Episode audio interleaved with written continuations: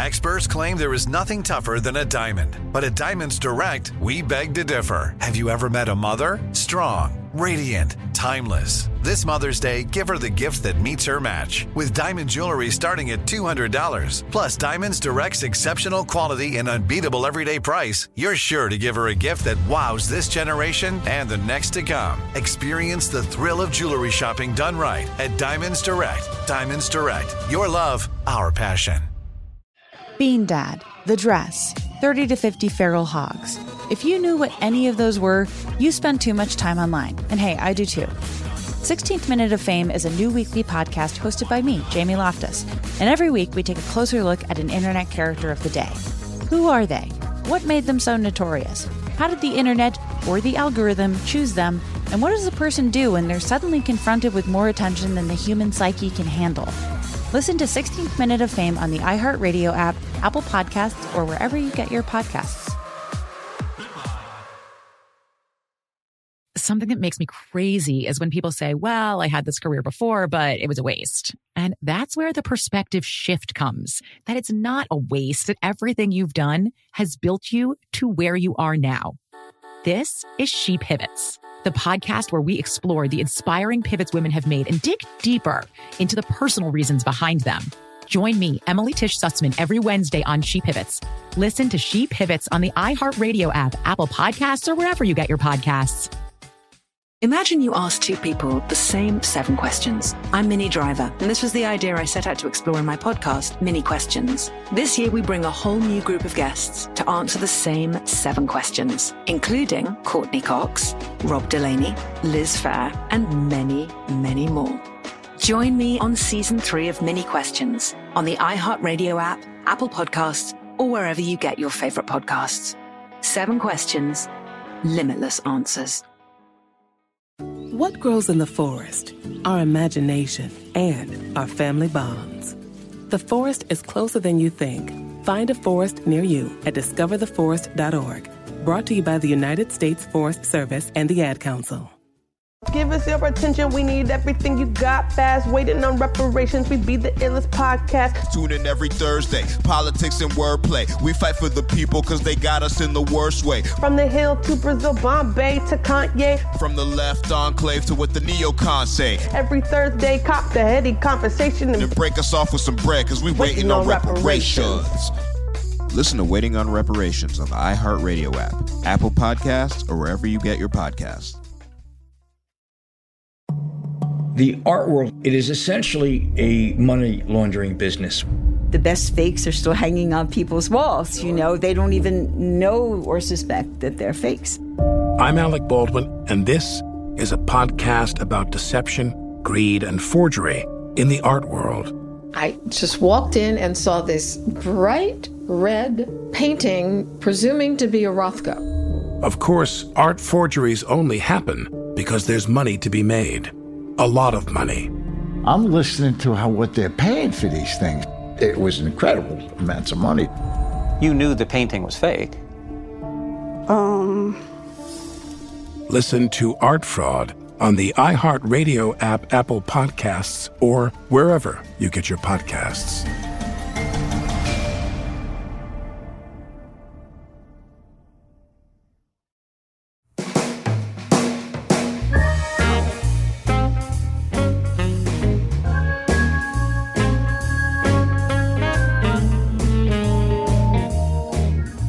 Hello, everyone, and welcome back to the Office Deep Dive. I am your host, as always, Brian Baumgartner. So as this podcast begins to take on, well, a new look, to take new wings and launch into version 2.0, which I can't wait to share with you, I have to admit.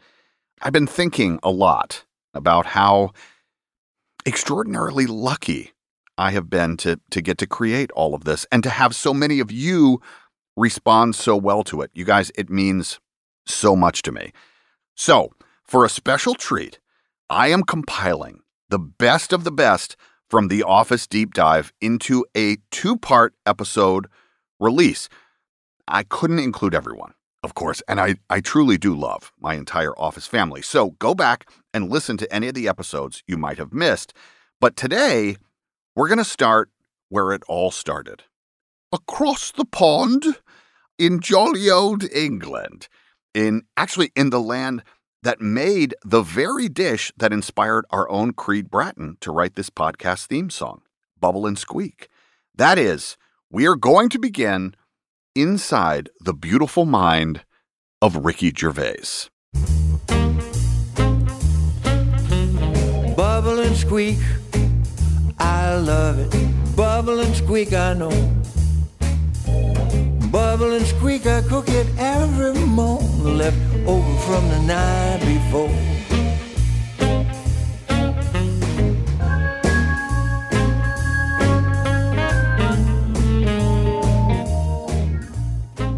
Do you remember the first time you met Ben Silverman?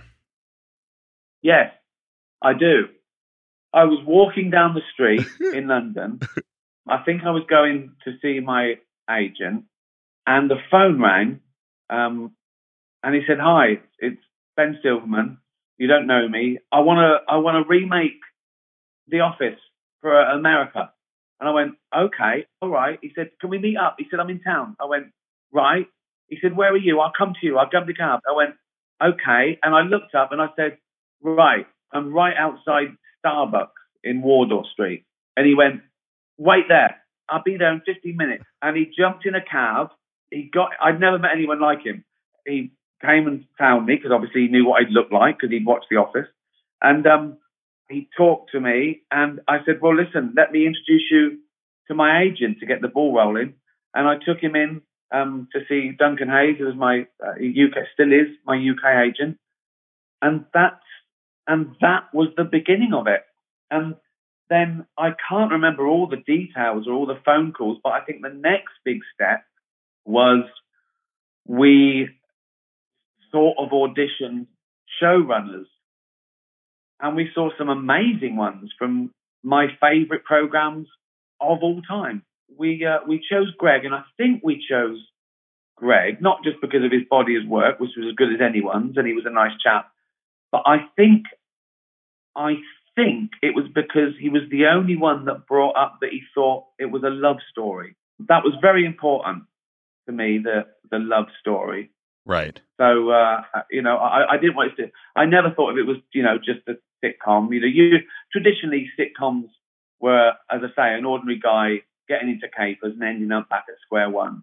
And there wasn't really romance, but, we stole that from America because, and movies because, there was always a love interest in movies, and a lot of American shows had more romance and love interest than ours. That was usually about a grumpy middle-aged man. So we liked that. And then I can't remember what order this was in, but I think it was the Golden Globes where we won for The Office and I won Best Comedy Actor. Yes. I think that was the same week that we went to Ben Silverman's office. And I don't know if it was before and after, but then Ben and Greg came to London. I think that was nearer the time when we were getting very close to actually starting production. And we worked out the translation. What was Slough in America? What was the equivalent of this? And what was the equivalent of that? And do we have this? And we almost did like a blueprint to, just Americanizing stuff.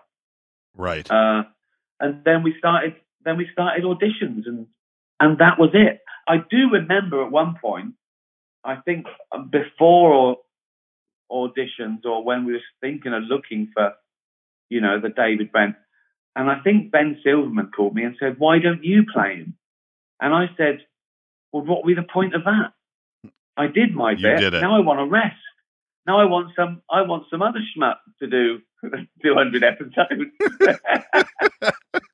But mainly, apart from the fact that I was lazy and I was terrified of working hard for 7 years, I said, "No, this should be made by Americans for Americans." And I was flattered that they even let us be as involved as we were. But it really took off when they started making their own show. The first episode was basically a remake. Right. But then it just got further and further away. And, by the end, it yeah, it was his own show. And I remember that people were scared because The Office was such a media darling, to a few Americans. Even at its peak, I remember The Office in America, our version. I remember it was the biggest show on BBC America, and it had something like 1.1 million viewers. Right. And Ben Silverman was saying, listen, there's a lot of people that haven't seen this that won't be prejudiced. But, of course, I remember he was worried about the press saying this is we love the original. And he came up with a really good thing. When they were saying, why would you do a remake of this? The original was perfect. He said, well, why I wouldn't make a film of a shitty novel. I'd make a film of the best novel I could find. And I thought that was such a clever counter. But of course we want a remake of something that's really good. Why would we do a remake of something that was terrible? That was shitty. Right. And then soon, people forgot that there was original. Some people don't even know there's an original. To most Americans, that they've no idea that this is a remake, and they don't care. And and I imagine most people who love the American Office, they prefer it to the British version. So, which is a great position to be in for me. I remember once it was after syndication, and someone on Twitter sent me a tweet that said, the American version of The Office is so much bigger and better than yours. How does that make you feel? And I sent back, fucking rich.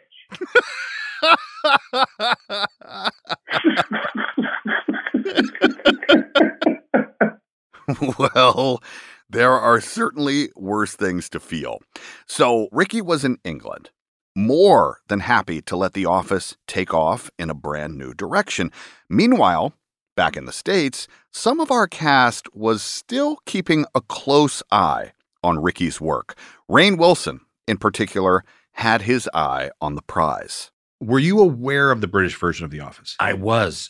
So my friend Sam Catlin, he had heard about it, and he had seen a couple episodes and somehow gotten some British DVD or something like that, and had even an English DVD player or something. Somehow had advanced copies and was like, you've got to see it. Groundbreaking, amazing. And so we went over on a special occasion, you've got to watch The Office. And we were blown away. So I was really, truly one of the first people to see it in the United States. It might have been one of the first couple thousand people to see it in the United States. And just, we loved it. And then he would get his hands on a couple more episodes, and we'd go back and have dinner and watch 2 or 3 more episodes. So I loved it. And what happened was I got cast in a pilot with Janine Garofalo for ABC. Mark Maron was in it, and Bob Odenkirk was in it. Okay. And this was this infamous pilot that we did the table read, and they pulled the plug after the table read. So they had sets built. Wow. We had locations, we had a cast, we had plane tickets. We were flying out the next day, literally the next morning after the table read, start shooting, and did the table read. It went terribly. But guess what? I still got paid. And that was the same pilot season as The Office? Kind of. The Office didn't really follow a pilot season when it was first casting. Right. So what happened was Vernon Sanders, who's one of the executives at NBC. Executives, right. And I ran into him in the parking lot on the way to this infamous table read. And he's like, hey, we got good news. And I was like, what's that? He's like, we got the rights to make the American version of The Office. And I was like, outside, I was like, oh, great. And inside, I was like, motherfucker. God damn it. That fucking sucks. Because I loved the British Office so much. I didn't have an idea of even what the American Office would be or what role I would play or anything like that. But I was just inside, I was just kicking myself. Oh! And then the plug gets pulled on that. And then I call my people and I'm like, hey, I hear about this Office. And they're like, yeah, well, there's a few months to go on that. So fortunately that the space was opened and the door was open. The universe works in mysterious ways, Brian. That's right. It does. And so you eventually get a call to go in and meet, correct? I was the first audition for The Office. I have in my office at home framed the audition sheet of Allison Jones the first day of the auditions for The Office. And I was number one on that list. So other people on the list are Jenna Fisher. You can find it. It's on my Instagram somewhere. It might even be in my book, in the photos included in my book, so you guys can find it. But I think Adam Scott auditioned. I think there was a lot of great talent that auditioned. My story about that, I'll share with you really quick, was when Steve left. Allison Jones came to me. He had a little party, a little reception. She came and she goes, I was looking for stuff for Steve that I thought might be cool. She probably gave that to you, like when she was searching around. Uh-huh. And she hands me a sheet, and it says Kevin. And it says Brian Baumgartner, Eric Stone Street, and Jorge Garcia. No kidding. So that was like the final three. But oh, fantastic. Yeah. Wow. So although Eric Stone Street is way richer than you. He is now. I know. Yeah, Sorry.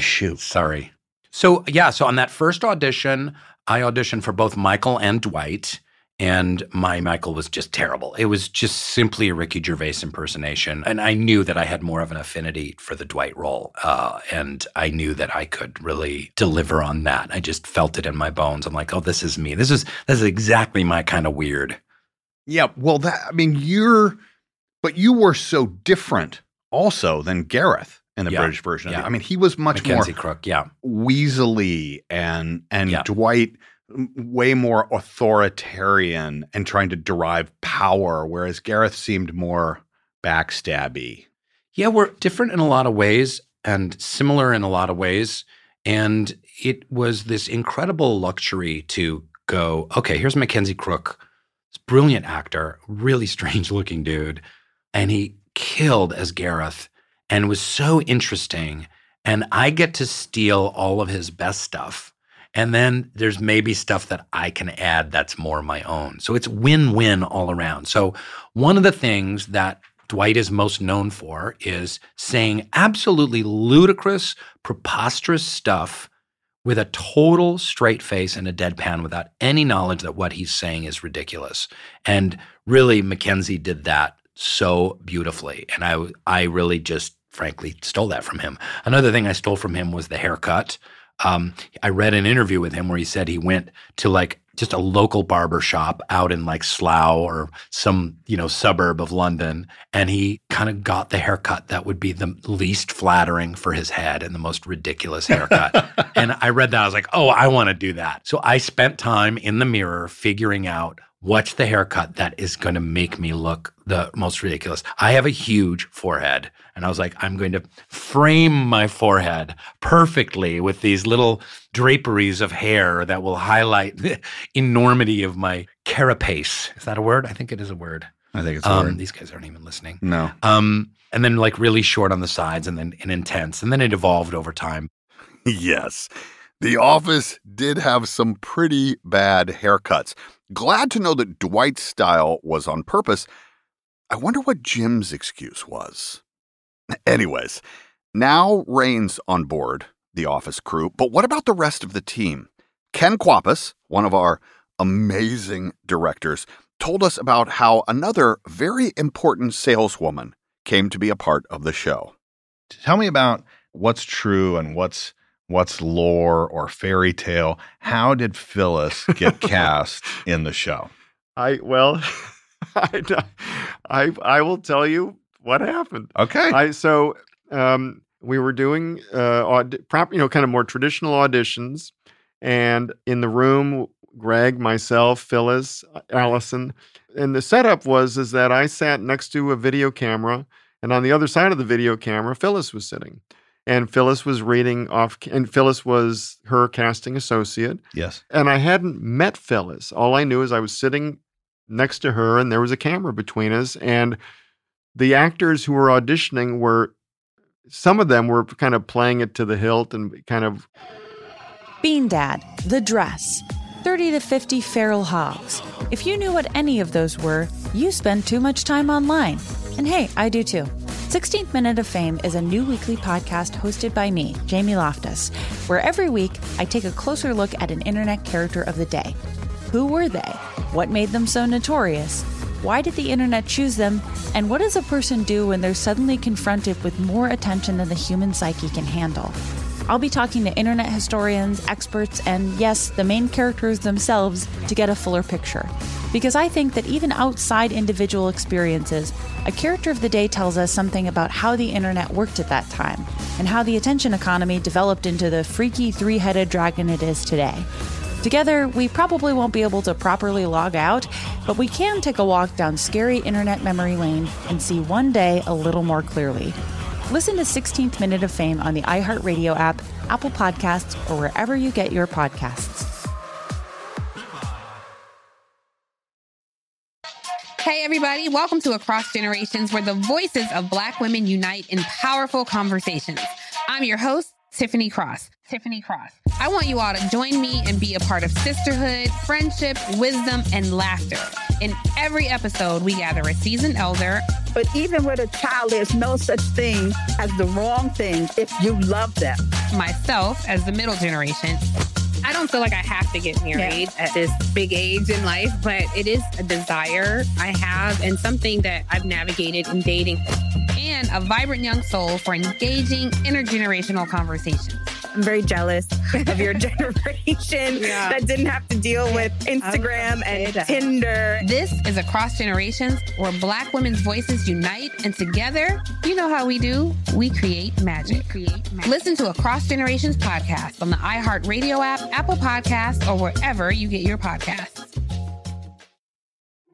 We started talking about this incident. Drugs and officials cover up.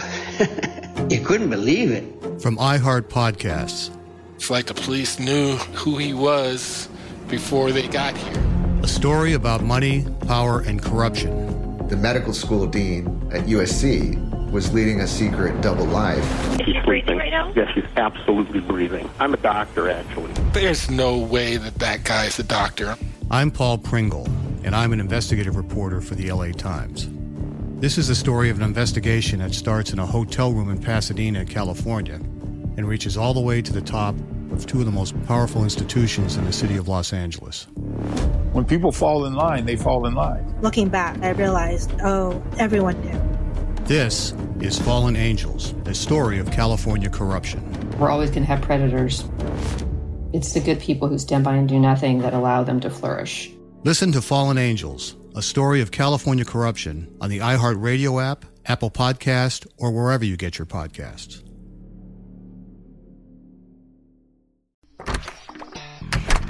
Hey guys, I'm home. Everyone knows that it's Dad's job to be a bit of a joker. Sorry I'm late, everyone. There was an accident at the factory. Monty fell into the upholstery machine. Don't worry though, he's fully recovered. Good one, Dad. Did you get the pizza for dinner? So he likes to keep everyone happy with some dad jokes. Yep, right here. I had a coupon, and it saved me a lot of dough. Well, the truth is, Dad is just a fun guy. Hey, I'm not a mushroom. Please stop. Where does he get these stupid jokes from? He listens to the Daily Dad Jokes podcast. Oh, great. More dad jokes for me. We've delivered over 15,000 jokes to over 3 million listeners, and man, the postage fees are killing us. Listen to the Daily Dad Jokes podcast every day on the iHeartRadio app, Apple Podcasts, or wherever you get your podcasts. Working a little too hard, Phyllis, meanwhile, was reading her lines in this very kind of monotonal way, sometimes not even looking up at the actors, just looking down at the sheet of paper, and I just became fascinated with her. And started looking at her, and there was a couple of actors whose auditions I kind of missed because I kept throwing Phyllis these glances. And I finally, during a break, I took Greg aside and I said, "This woman really belongs in a paper company." And so Greg thought about it, and he said, "Sure." And now there is one additional detail that's so wonderful. And that is that after Greg said, "Sure, let's ask her to be in the bullpen," and she agreed to do it, that Greg and I had a discussion, and Greg said, "Do you know if she can act?" and I took Phyllis aside, and I said, "Do you have a lot of acting experience?" And she said, not really, but she said that some years earlier that she had, worked in burlesque in Branson, Missouri. Yep. And I said, stop it. And she then later that week brought in a photo of herself in a very, wonderfully old-fashioned burlesque outfit. It was on her desk for 10 years, 9 seasons. Yep. And so that is the Phyllis story. And that's amazing. I couldn't be happier that she became such a beloved member of the ensemble.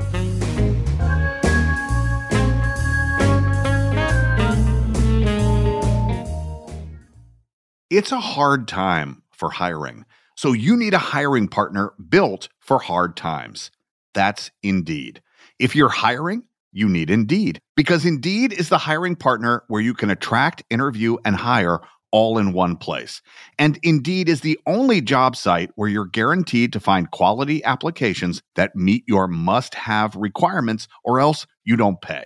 Instead of spending hours on multiple job sites hoping to find candidates with the right skills, you need one hiring partner that can help you do it all.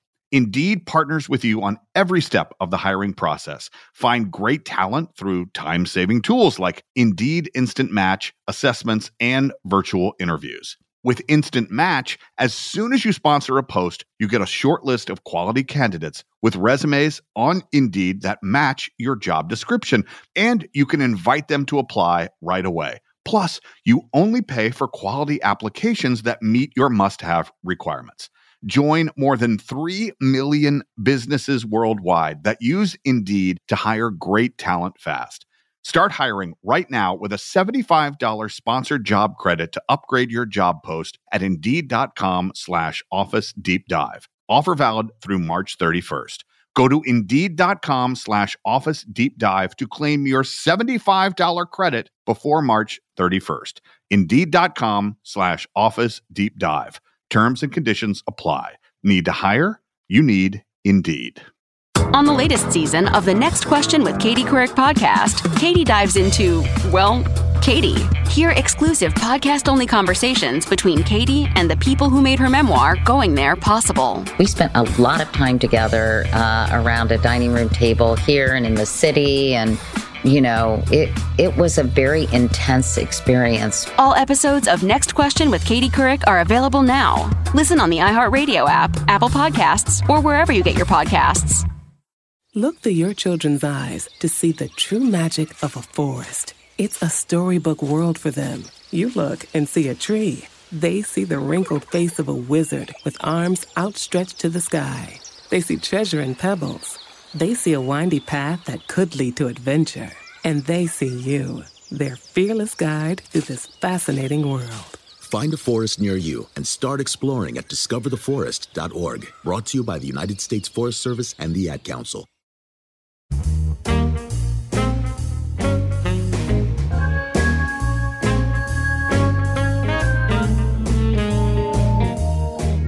So now the crew had come together, and The Office was starting to air, but we were still very uncertain about what our future would be. Every day felt like we were on borrowed time. And then lightning struck. Steve landed a massive role. Here's Angela Kenzie to tell us all about it. 40-year-old virgin, right? 40-year-old virgin, That was the game changer for Steve. And Jenna and I have talked about this, where we had this moment where we're like, oh my God, our friend Steve's going to be real famous, real deal famous. Right. I really felt like they were banking on Steve. And I was like, okay, I will attach myself to the Steve wagon. I'm banking on him too. I thought that was a really good sign. But I still wasn't confident. I mean, I still was like, when we finished those first 6, because season 1 was just 6, they printed our names on pieces of paper and then laminated them and put a piece of Velcro on the back. And that's what stuck to your door of your trailer. And I went up to mine and ripped it off and said, I'm going to save that. That was fun. Because you were sure it was done. I just didn't know. I mean, they were putting so much at the time. NBC had this show that was our rival sort of show that was this couple. And they were on every bus everywhere. We weren't on any buses. We weren't anywhere. And I was like, wow, they're putting a lot of money on those guys. Yes. There was not a whole lot of confidence. But Kevin Riley. I was about to say, I knew Kevin Riley was fighting for us. And I know that's why when we ultimately won an Emmy, all you guys lifted him in the air. And that's the photo that made the LA Times. Because we all knew as a cast, we stayed on the air because Kevin Riley put his neck on the line for us. Right. When did you feel like we actually had security? I know distinctly. Okay, go ahead.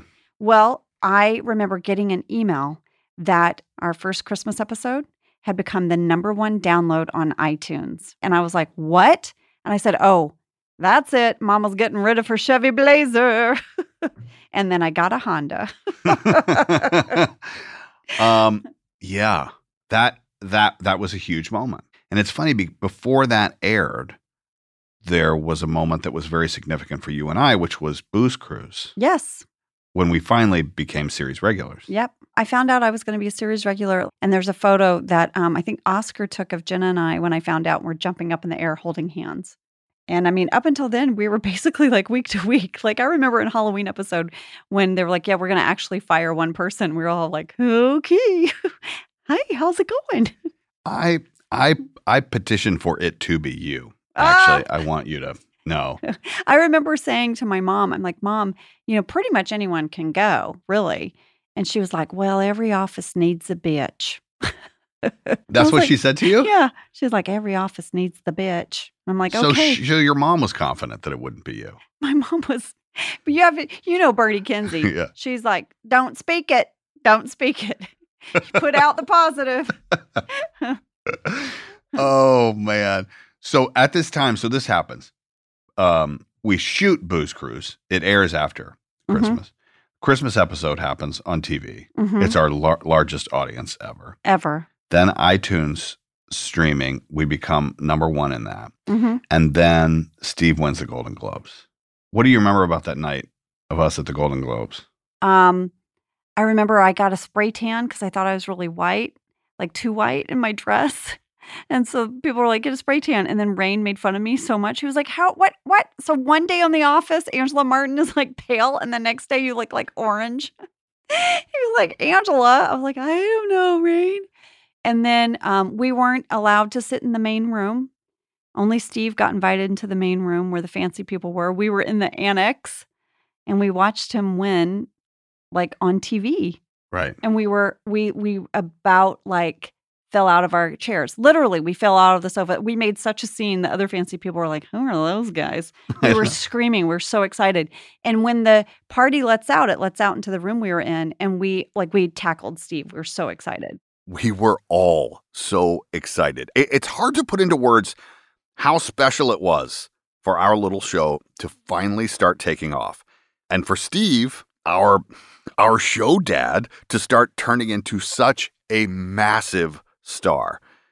You know, these days, with how popular The Office has become, it almost feels like it's always been that way, but it hasn't.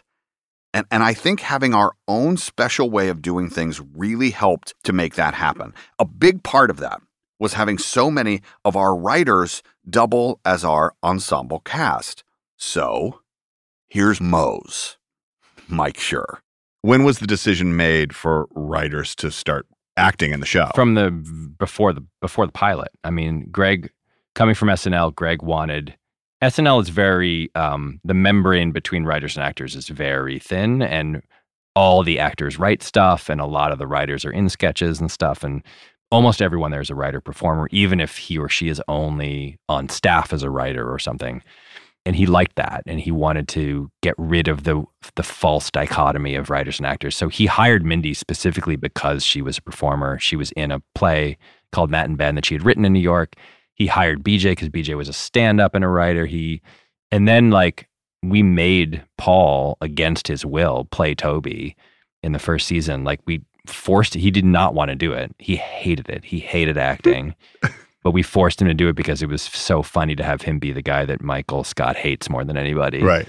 But that was always the design. I think he wanted everybody to write and perform ideally, except for me, because he made me a freak. I most famously and most annoyingly to me played the character Moe's Schrute. Oh my God, we never talked about Moe's. Fuck. Oh my God. I assumed it was going to be your first question.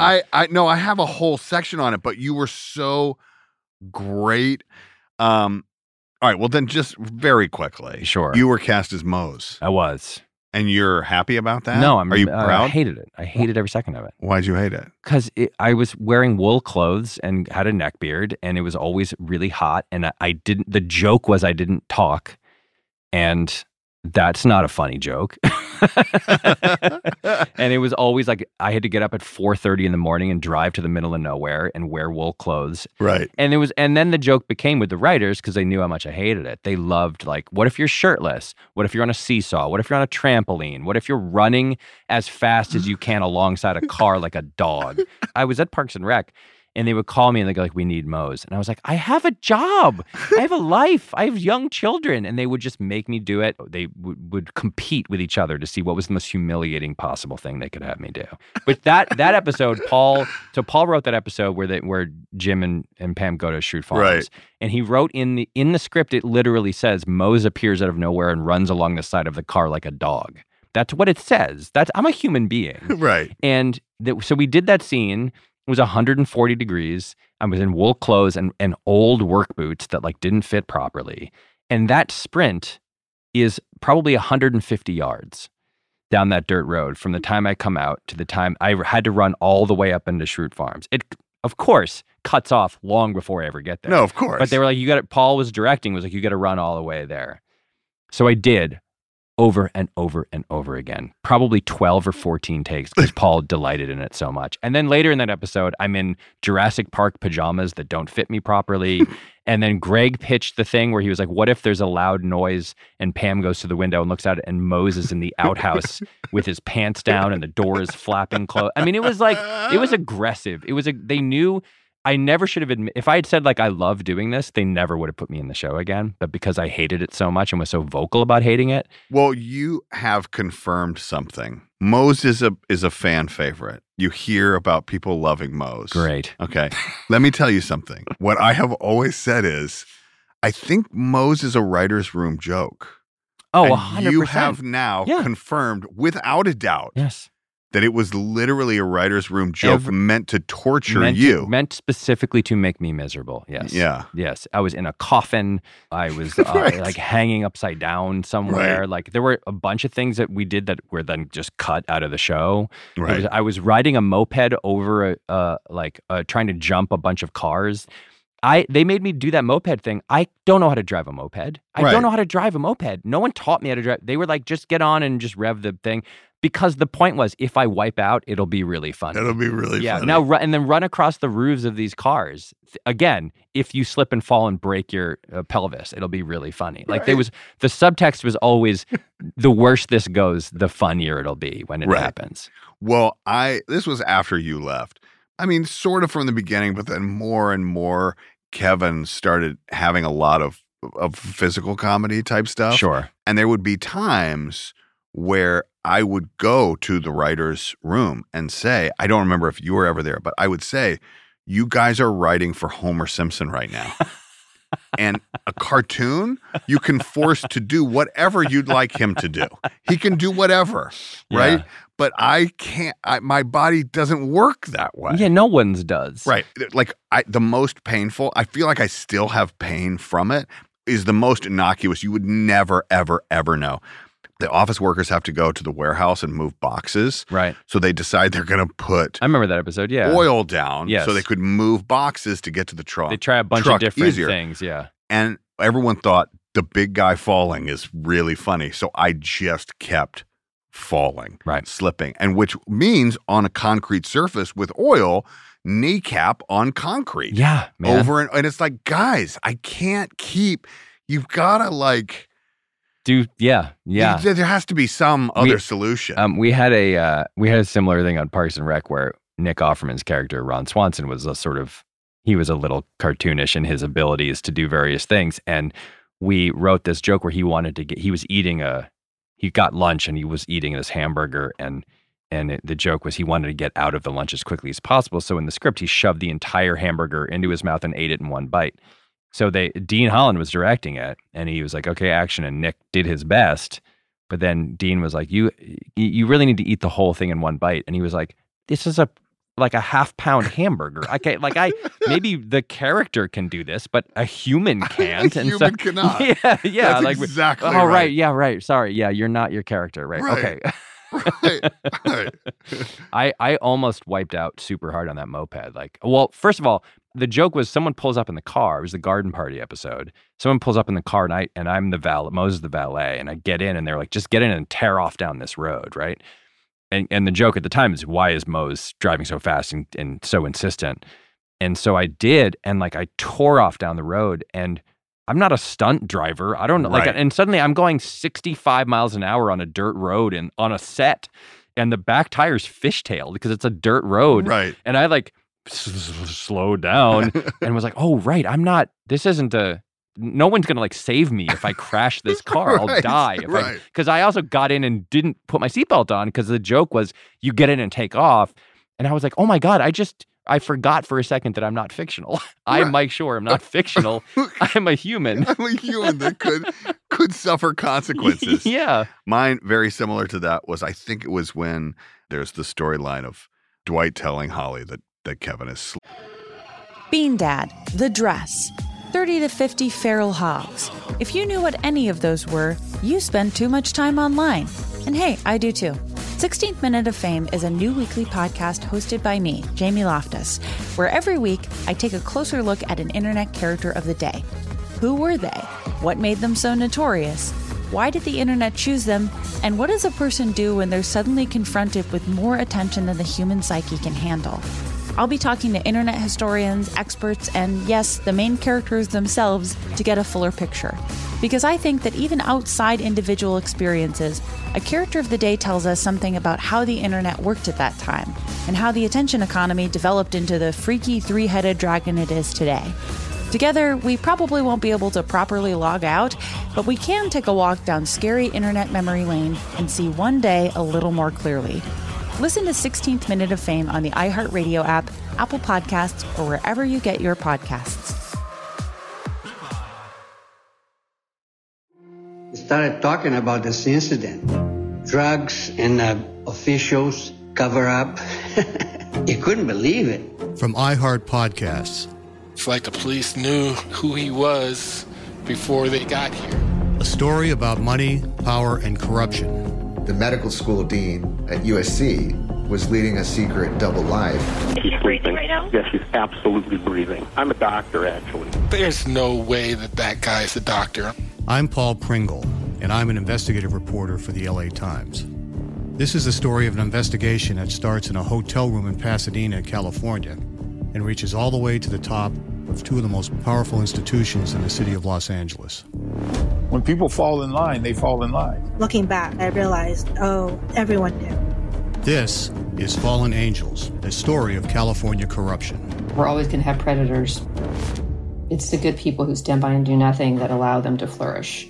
Listen to Fallen Angels, a story of California corruption on the iHeartRadio app, Apple Podcast, or wherever you get your podcasts. Hey, everybody. Welcome to Across Generations, where the voices of Black women unite in powerful conversations. I'm your host, Tiffany Cross. I want you all to join me and be a part of sisterhood, friendship, wisdom, and laughter.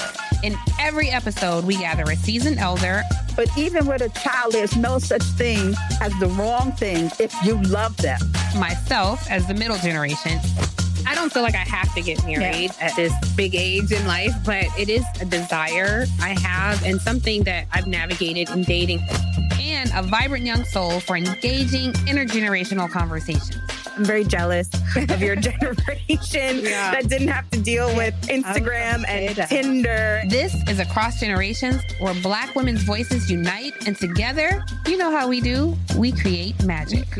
Listen to Across Generations podcast on the iHeartRadio app, Apple Podcasts, or wherever you get your podcasts. Hey guys, I'm home. Everyone knows that it's Dad's job to be a bit of a joker. Sorry I'm late, everyone. There was an accident at the factory. Monty fell into the upholstery machine. Don't worry, though. He's fully recovered. Good one, Dad. Did you get the pizza for dinner? So he likes to keep everyone happy with some dad jokes. Yep, right here. I had a coupon, and it saved me a lot of dough. Well, the truth is, Dad is just a fun guy. Hey, I'm not a mushroom. Please stop. Where does he get these stupid jokes from? He listens to the Daily Dad Jokes podcast. Oh, great. More dad jokes for me. We've delivered over 15,000 jokes to over 3 million listeners, and man, the postage fees are killing us. Listen to the Daily Dad Jokes podcast every day on the iHeartRadio app, Apple Podcasts, or wherever you get your podcasts.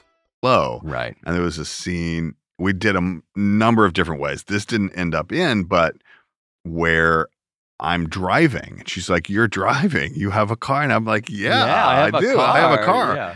And at one point they were like, okay, so do that, but then get out of the car. But leave it running, like leave it, leave it in gear, Yeah. So like as you step out, the car is gonna move forward, and then we'll have somebody else who can jump in and stop it. Yeah, I did what it a couple times. Terrible idea. It's like profound. Meanwhile, it's Veda's car, right? Like her real car. That joke that they did with Kevin in the later years, where he didn't know the alphabet. Elemento. Paul pitched that in season 2, and we were like, Paul, that's insane. Like, you can't say that he doesn't know. He's an accountant. He's a working accountant. Like, he might not be the best accountant. Right. But he's an accountant, and it made Paul laugh so hard. And the second that Paul took over the show, that joke aired. And I was like, well, that's he got what he wanted 6 years later. Well, at least someone was having fun. But look, we all have a part to play.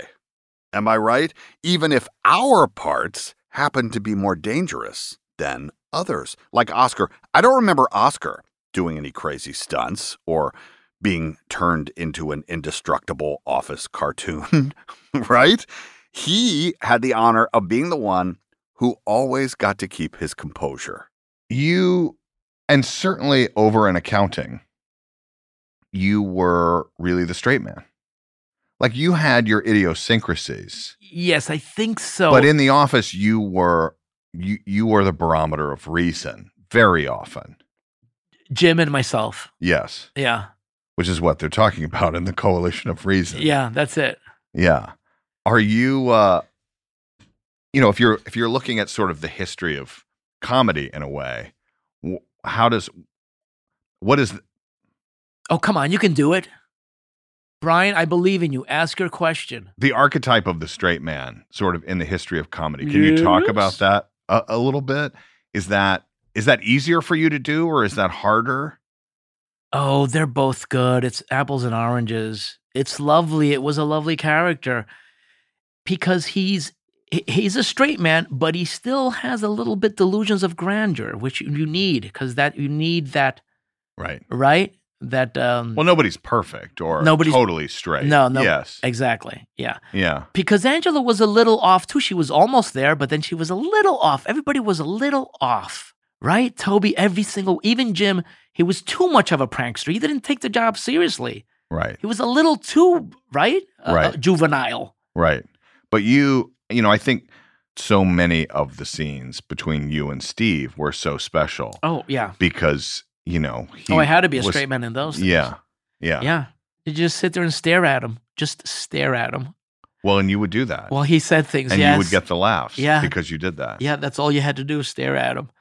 And people at home would go, what is he thinking? He can't say anything. It's his job. He's being good, and now he's excusing himself. Thank you. And just get up and leave. Right? Because he's like Oscar. And it's the buildup, the fucking Carell buildup. Oscar, can I see you for a moment? Sit down. I ask you something. I'm gonna go in for a colonoscopy, and what can I do to make it more comfortable for him or me? And he just trails it off and just leaves it like it's a solid, like reasonable question to ask me. And what am I supposed to tell him? I think I just excused myself. I'm like, okay, Mike. I just got up and left.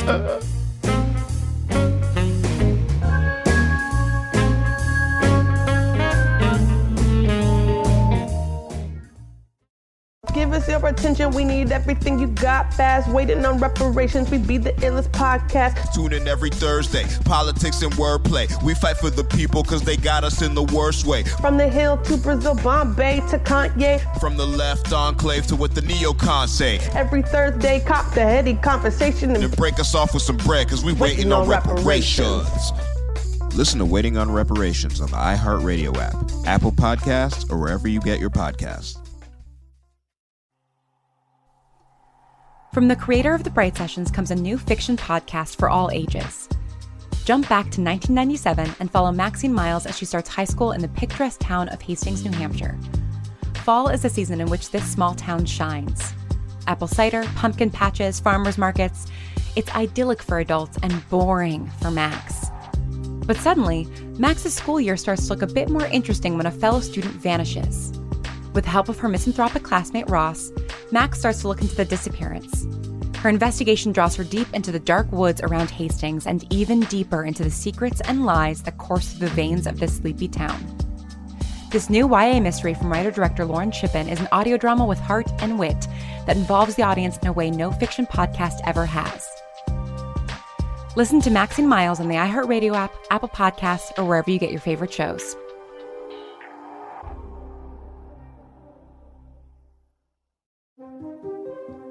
Did you know that on the day Dr. King was shot, the all-black security detail normally assigned to him was called off?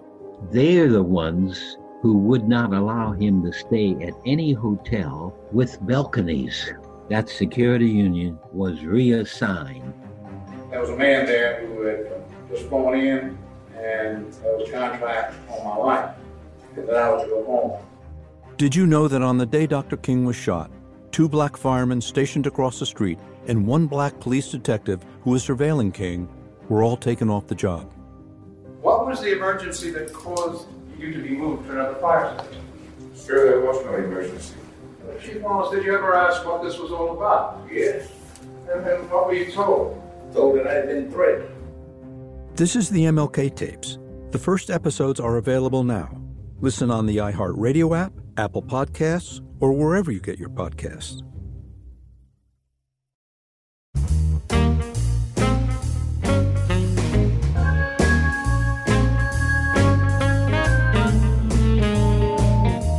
So we're making The Office, right? And we're starting to get some fans. But then it turns out that some of our fans will actually be joining our motley crew, like the wonderful Ellie Kemper. Did you watch The Office?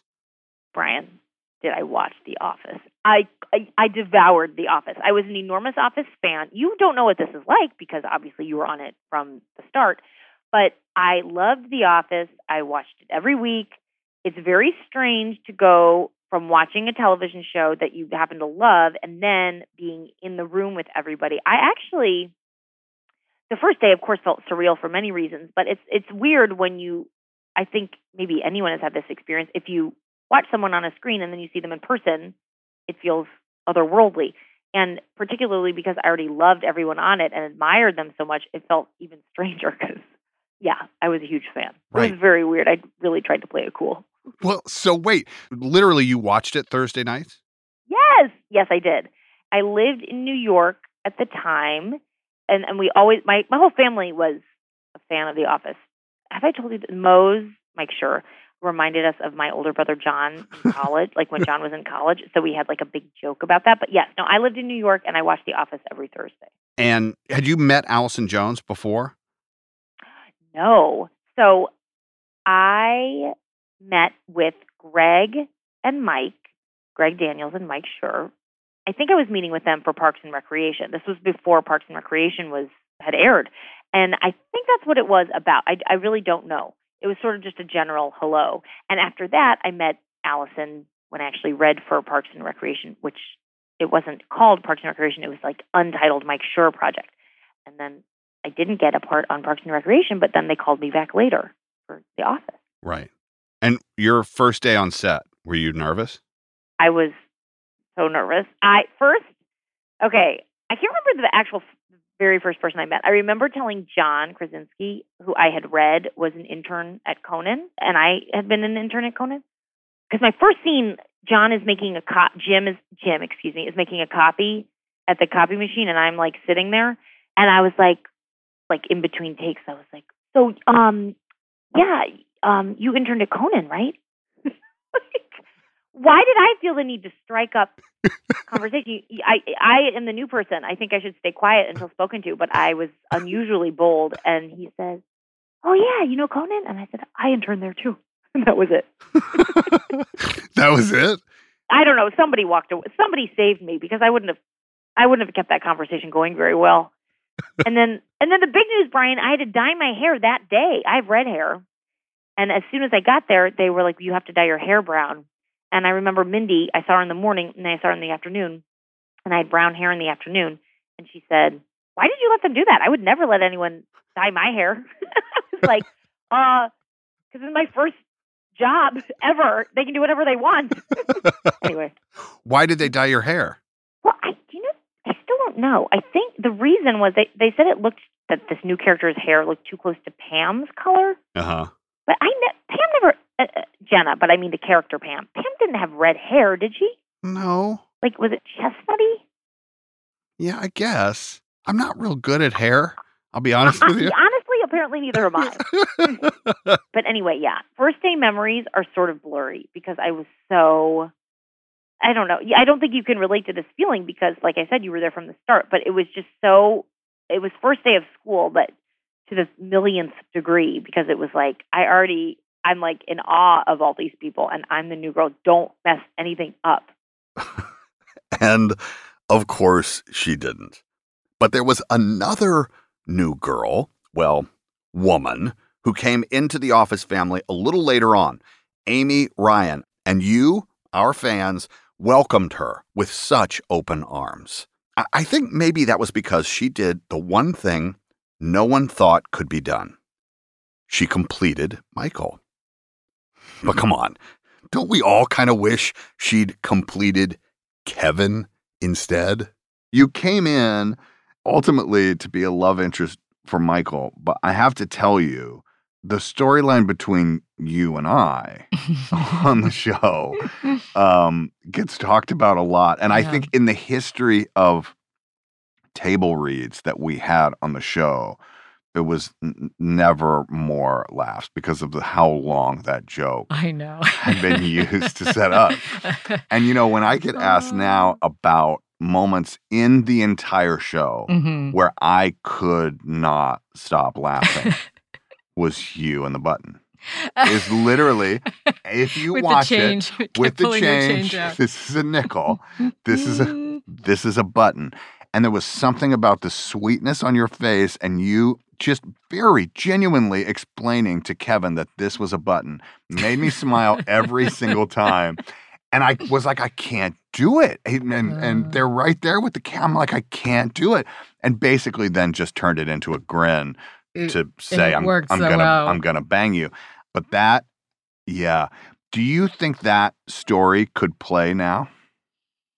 I mean, there's so much of The Office that I don't know if it could play now. It's interesting. So I just happened to watch that episode because my 10-year-old daughter and all her friends at school are really into The Office. And my daughter is a little behind the rest of her friends because I think it's weird for her. So, yes. But anyway, so we were watching that episode. And my husband, Eric, and I, we're just out of her eye line, but here comes your line, I'm totally going to bang her. And we look at each other and then look over at her face. Does she register that? And, no, because somehow it's going right over their head, I think. Or maybe she doesn't, Right. I mean, I don't know. I hope a lot of it still plays because I think it's well-intentioned. I don't think we were cruel. No. Sadistic people on this show. I mean, but the stuff that doesn't play, it's interesting to think about as we all think we're well-intentioned, liberal-minded, caring people and the stuff that we didn't pay attention to. And so, you're asking me, is it okay to make fun of a person who we think is mentally handicapped? Probably not. Right. But it was really funny then. So what do we do with it? Right. I don't know where that lives. Right. I certainly don't want to offend anybody. I mean, I think the joke is upon the person who made the mistake. Yes. You know what I mean? Like, it's, yes, how could Holly be that thick-headed? or that, well, you know. It's Dwight, really. I mean, yeah. It's really that it's Dwight who is. Dwight's the naughty one. Is the naughty one. But I'm in the middle there of not using my own good judgment or maybe asking for a second opinion or, you know, I mean, we're all judgmental. We say we don't, but we judge everybody that walks down the block, you know. Right. In our heads, in the little private tapes in our heads. Yes. Okay, she's right. Of course we judge people. We try not to, right?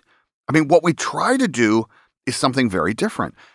We try to find truth and beauty in every single part of our lives. And why? Well, that goes back to the captain of our ship, the man we put all our faith in, our showrunner and creator, Greg Daniels. A few people have talked to me about one of your core ideas, which is the idea of truth and beauty. Yeah, that was my thing with Randall. I would go, truth and beauty. Yeah. And what did that mean to you? Well, you know, to me, that was I think that's some romantic poet. I'm not sure where that came from. Okay. Somebody like John Keats or something. I don't know. And I don't even know what he meant by it. But the way I used to use it with Randall was that's what we're going for in the camera, right? Let the camera seek out truth. That's what it's trying to find. That's the point of a documentary. What's the truth? And also not like a cynical negative truth. Like also where's the beauty? It's like another principle of photography of like a good photograph is, you know, a little sprig of weed coming through the cracked concrete or whatever. You know what I mean? It's like, where are you going to do something that's a little bit inspiring, but find it in a truthful way out in the real world? Right. Well, Mike Schur talked about it, and you told a story about a parking lot, an endless parking lot with lines and parking spaces, and in one crack, there's a little flower, a little dandelion. He said that? That's funny. I just made the same... Yeah. Yes, I think that you know, I like the notion of aesthetic. Like, what are you searching for in art? And the Japanese have interesting aesthetics with a cracked pot. Did he mention that? No. I used to use that a lot. No. So I think it's called woo. I'm not sure. Okay. But it's the notion of a perfect pot is okay. You know, and we in the West probably value a perfect pot, but a cracked pot where the crack suddenly makes you feel the history of the pot and the people who've used it in their family and have treasured it and kept it even with the crack in it. Like it suddenly cracks through, you know, it suddenly will touch you. It's those little details, often of imperfections. That's like it's just a cool sort of philosophy. Yes. Yeah.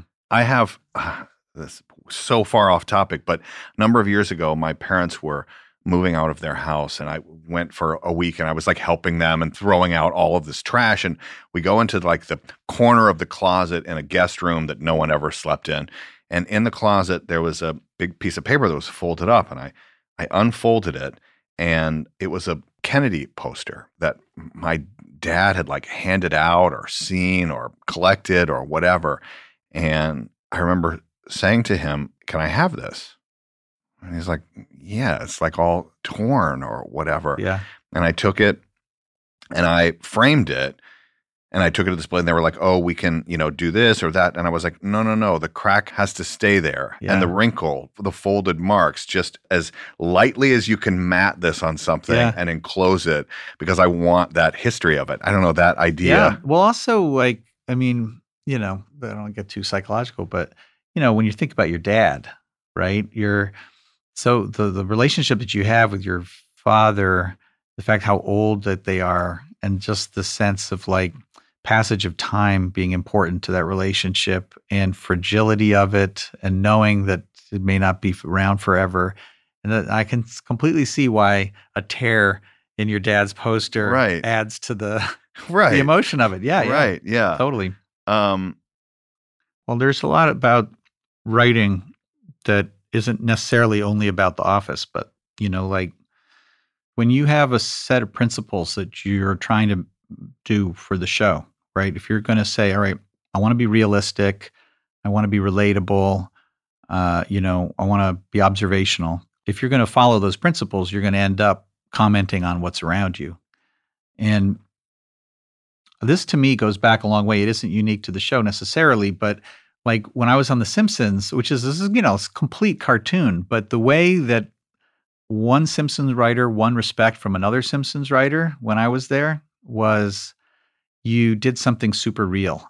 You had a line that just found, like it just came out of a teenager and it was just perfectly, you know, real to the situation. And somehow in contrast to the cartooniness of it, that always seemed to be like a cool thing. And then when I got to King of the Hill, we used to do a lot of research. We would go to Texas. I'd take the writers to Texas every season and we'd fan out with our reporters' notebooks and we'd, you know, we'd try and dig up unique stories because I always felt like the shows that I really liked, the stories were original. Like something had happened to one of the writers or, you know, they weren't just going like, well, what did Cheers do? Let's do a version of that or something. You had to go out and do your own work and dig up your own stories.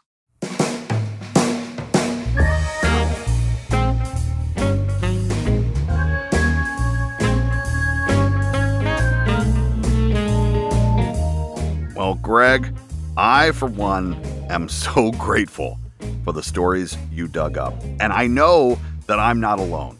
Thank you to everyone who was a part of this episode and to all of you out there listening.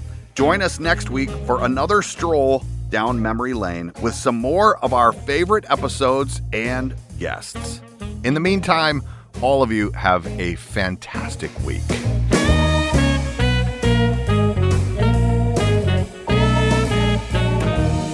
The Office Deep Dive is hosted and executive produced by me, Brian Baumgartner, alongside our executive producer, Lang Lee. Our senior producer is Tessa Kramer. Our producers are Liz Hayes and Diego Tapia. My main man in the booth is Alec Moore. Our theme song, Bubble and Squeak, performed by my great friend Creed Bratton, and the episode was mixed by Seth Olansky.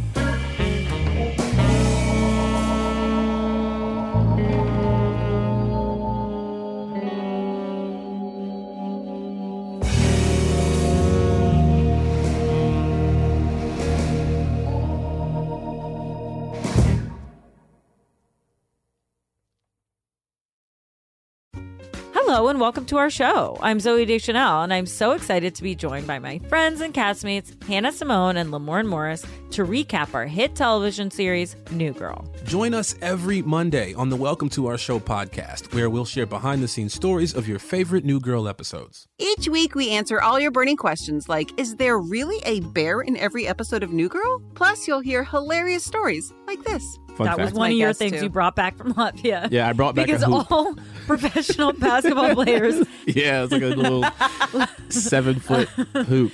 Yeah. Listen to the Welcome to Our Show podcast on the iHeartRadio app, Apple Podcasts, or wherever you get your podcasts.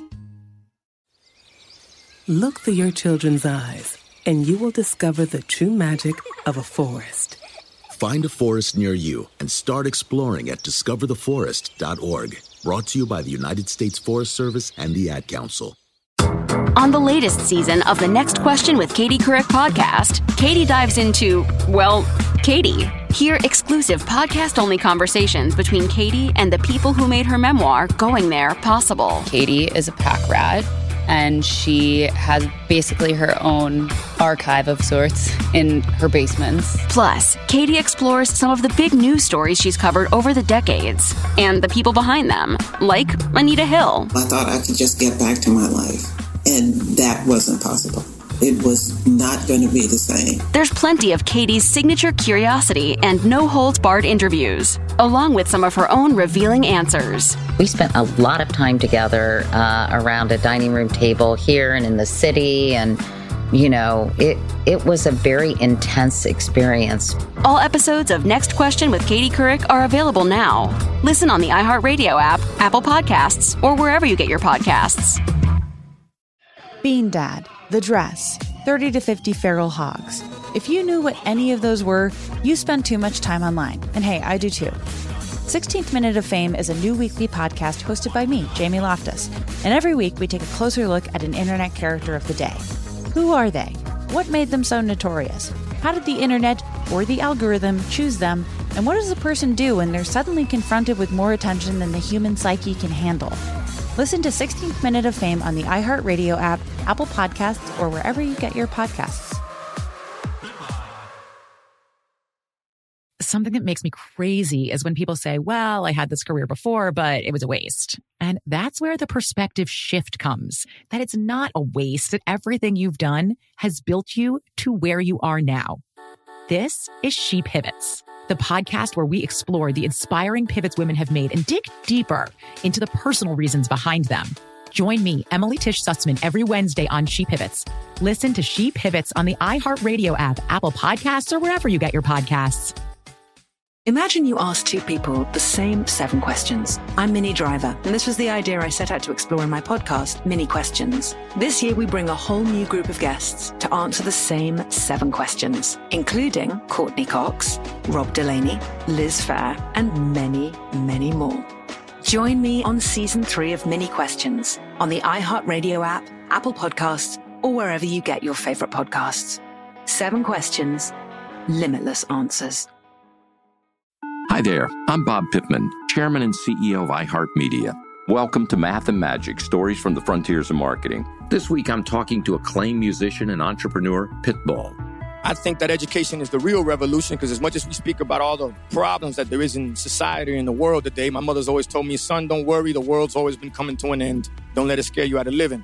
Listen to Math and Magic on our very own iHeartRadio app, Apple Podcasts, or wherever you get your podcasts.